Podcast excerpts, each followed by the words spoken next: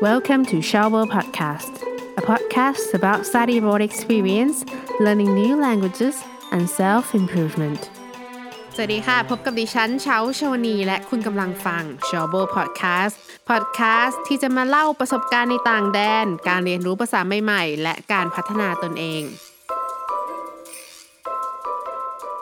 สวัสดีคุณผู้ฟังทุกท่านค่ะ ยินดีต้อนรับสู่ s h o w b o Podcast นะคะ พบกับดิฉันเช้าชวนีค่ะสำหรับ episode นี้นะคะ เราอยู่ด้วยกันในรายการชวนอ่านหนังสือ และหนังสือที่ชาวจะมาชวนอ่านในวันนี้นะคะ เป็นหนังสือที่เกี่ยวกับชีวิตจริงของ 6 ผู้ลี้ภัยชาวเกาหลีเหนือนะคะ หนังสือมีชื่อว่าใต้เงาเกาหลีเหนือค่ะ หรือถ้าเป็นเวอร์ชันภาษาอังกฤษนะคะ จะมีชื่อว่า nothing to envy ค่ะหนังสือเล่มนี้จริงๆเชาอ่านมานานแล้วค่ะตั้งแต่เชาอยู่สมัยมหาลัยแล้ว แต่ว่าเพิ่งนึกขึ้นได้ว่า เอ้ย หนังสือเล่มนี้เราเคยอ่านแล้วเราก็อยากจะมาชวนคุณผู้ฟังอ่านหนังสือเล่มนี้เหมือนกัน เพราะชาวชอบหนังสือเล่มนี้มากๆนะคะชาวคิดว่ามันเป็นหนังสือที่ดีเล่มหนึ่งเลยค่ะ คือตอนสมัยที่ชาวเรียนมหาลัยอะค่ะชาวเป็นคนที่แบบบ้าเรื่องเกาหลีเหนือมากชาวก็เลยแบบไปดูพวกเท็ดทอกอะไรอย่างเงี้ยเกี่ยวกับคนที่รีภัยมาจากเกาหลีเหนือ แล้วก็ไปดูพวกคลิปใน YouTube ที่มันเป็นอะไรที่เกี่ยวกับเกาหลีเหนือค่ะ ช่วงนั้นบ้ามากๆเลย ก่อนอื่นเชาขอเล่าให้ฟังก่อนนะคะว่าเกาหลีเหนือกับเกาหลีใต้เขาแบ่งเป็น 2 ประเทศได้ยังไงค่ะ สมัยก่อนที่เกาหลีนะคะ จะแบ่งเป็นเกาหลีเหนือกับเกาหลีใต้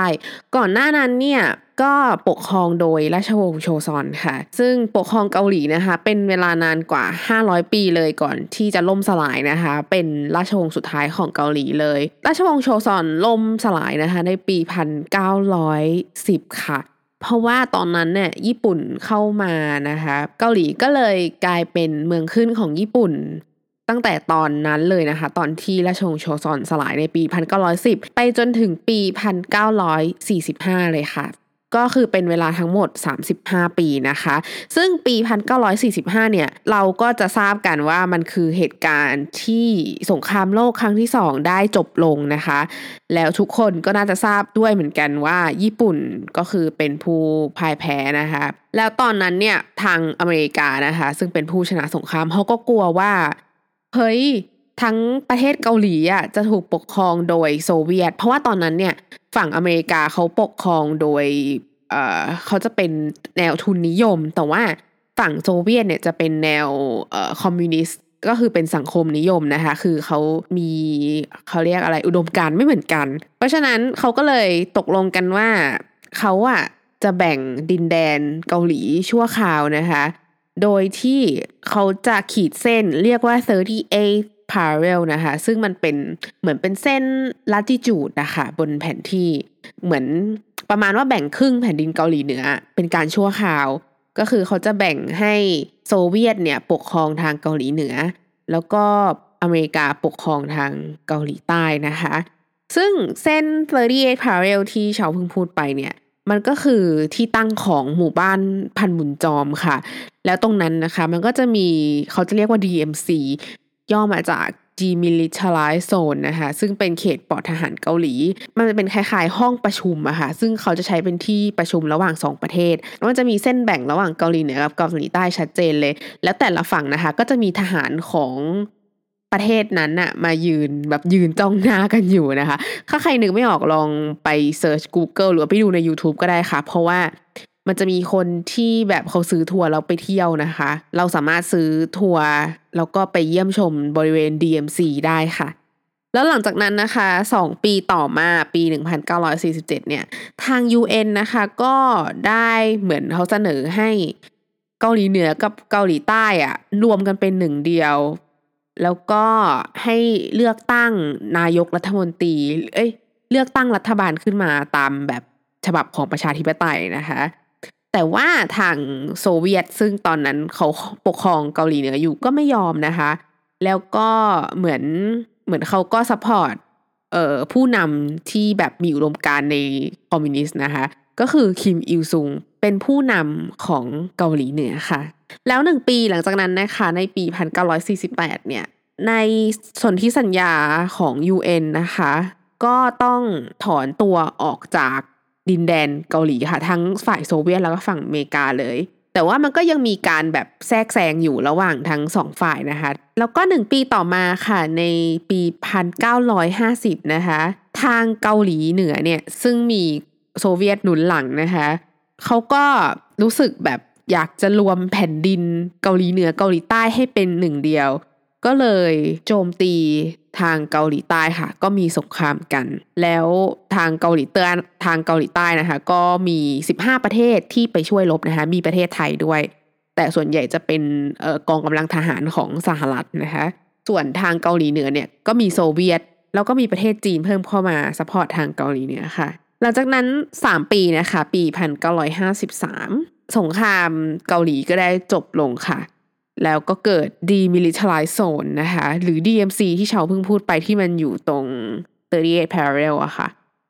ก็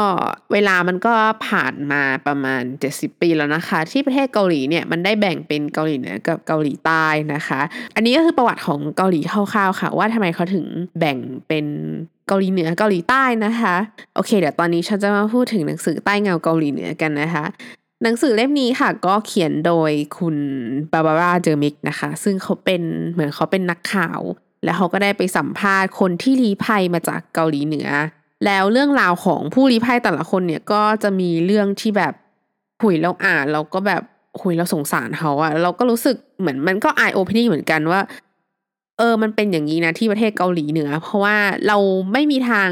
รู้ได้เลยว่าประเทศเขาเป็นยังไงอะค่ะ เพราะว่าเขาไม่ได้เปิดประเทศให้เราสามารถแบบไปเที่ยวได้หรือว่าจะศึกษาเรื่องราวของประเทศเขาได้ คือนักเศรษฐศาสตร์ ยังไม่รู้ตัวเลขทางเศรษฐกิจของประเทศเกาหลีเหนือเลยอะเพราะมันไม่มี Data อยู่นะคะ แล้วก็มีผู้ลี้ภัยคนหนึ่งที่แบบประโยคนั้นเขาจำได้ถึงกว่านี้เลย เขาพอเขาแบบลี้ภัยออกมาจาก เกาหลีเหนือใช่ไหมคะ เขาลีภัยมาที่จีนก่อน แล้วเขาก็ให้สัมภาษณ์ว่า สุนัขที่จีนอะยังกินอาหารดีกว่าบางคนที่เกาหลีเหนือเลยเชาก็รู้สึกโหแบบเออ มันสะเทือนใจมากเลยนะ แล้วการที่เขาหนีออกมาจากเกาหลีเหนือ ไปเกาหลีใต้ค่ะมันก็ไม่ปัญหามันก็ไม่ได้จบแค่นั้น คือเขาจะต้องมาเจอปัญหาที่แบบว่า คือจะมีบางคนที่เขาทิ้งครอบครัวไว้ที่เกาหลีเหนือ แล้วที่เกาหลีเหนือเนี่ยตามที่ อ่านในหนังสือนะคะ มันก็จะมีแคมป์ที่แบบเอาไว้ลงโทษพวกนักโทษทางการเมืองหรือว่าคนที่แบบพยายามจะหนีออกจากเกาหลีเหนือ หรือคนที่มีคนในครอบครัวหนีออกมาจากเกาหลีเหนือ หรือทำอะไรก็แล้วแต่ที่แบบ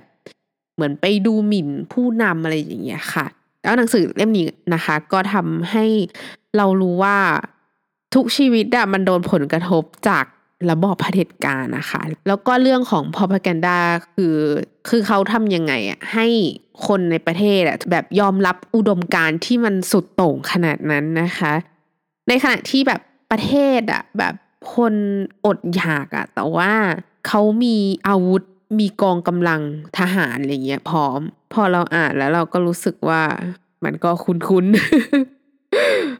หนังสือเล่มนี้เป็นหนังสือที่อ่านสนุกนะคะเชาอ่านรวดเดียวจบเลยนะคะ คืออ่านตอนก่อนนอน แล้วก็พออ่านจบนะคะ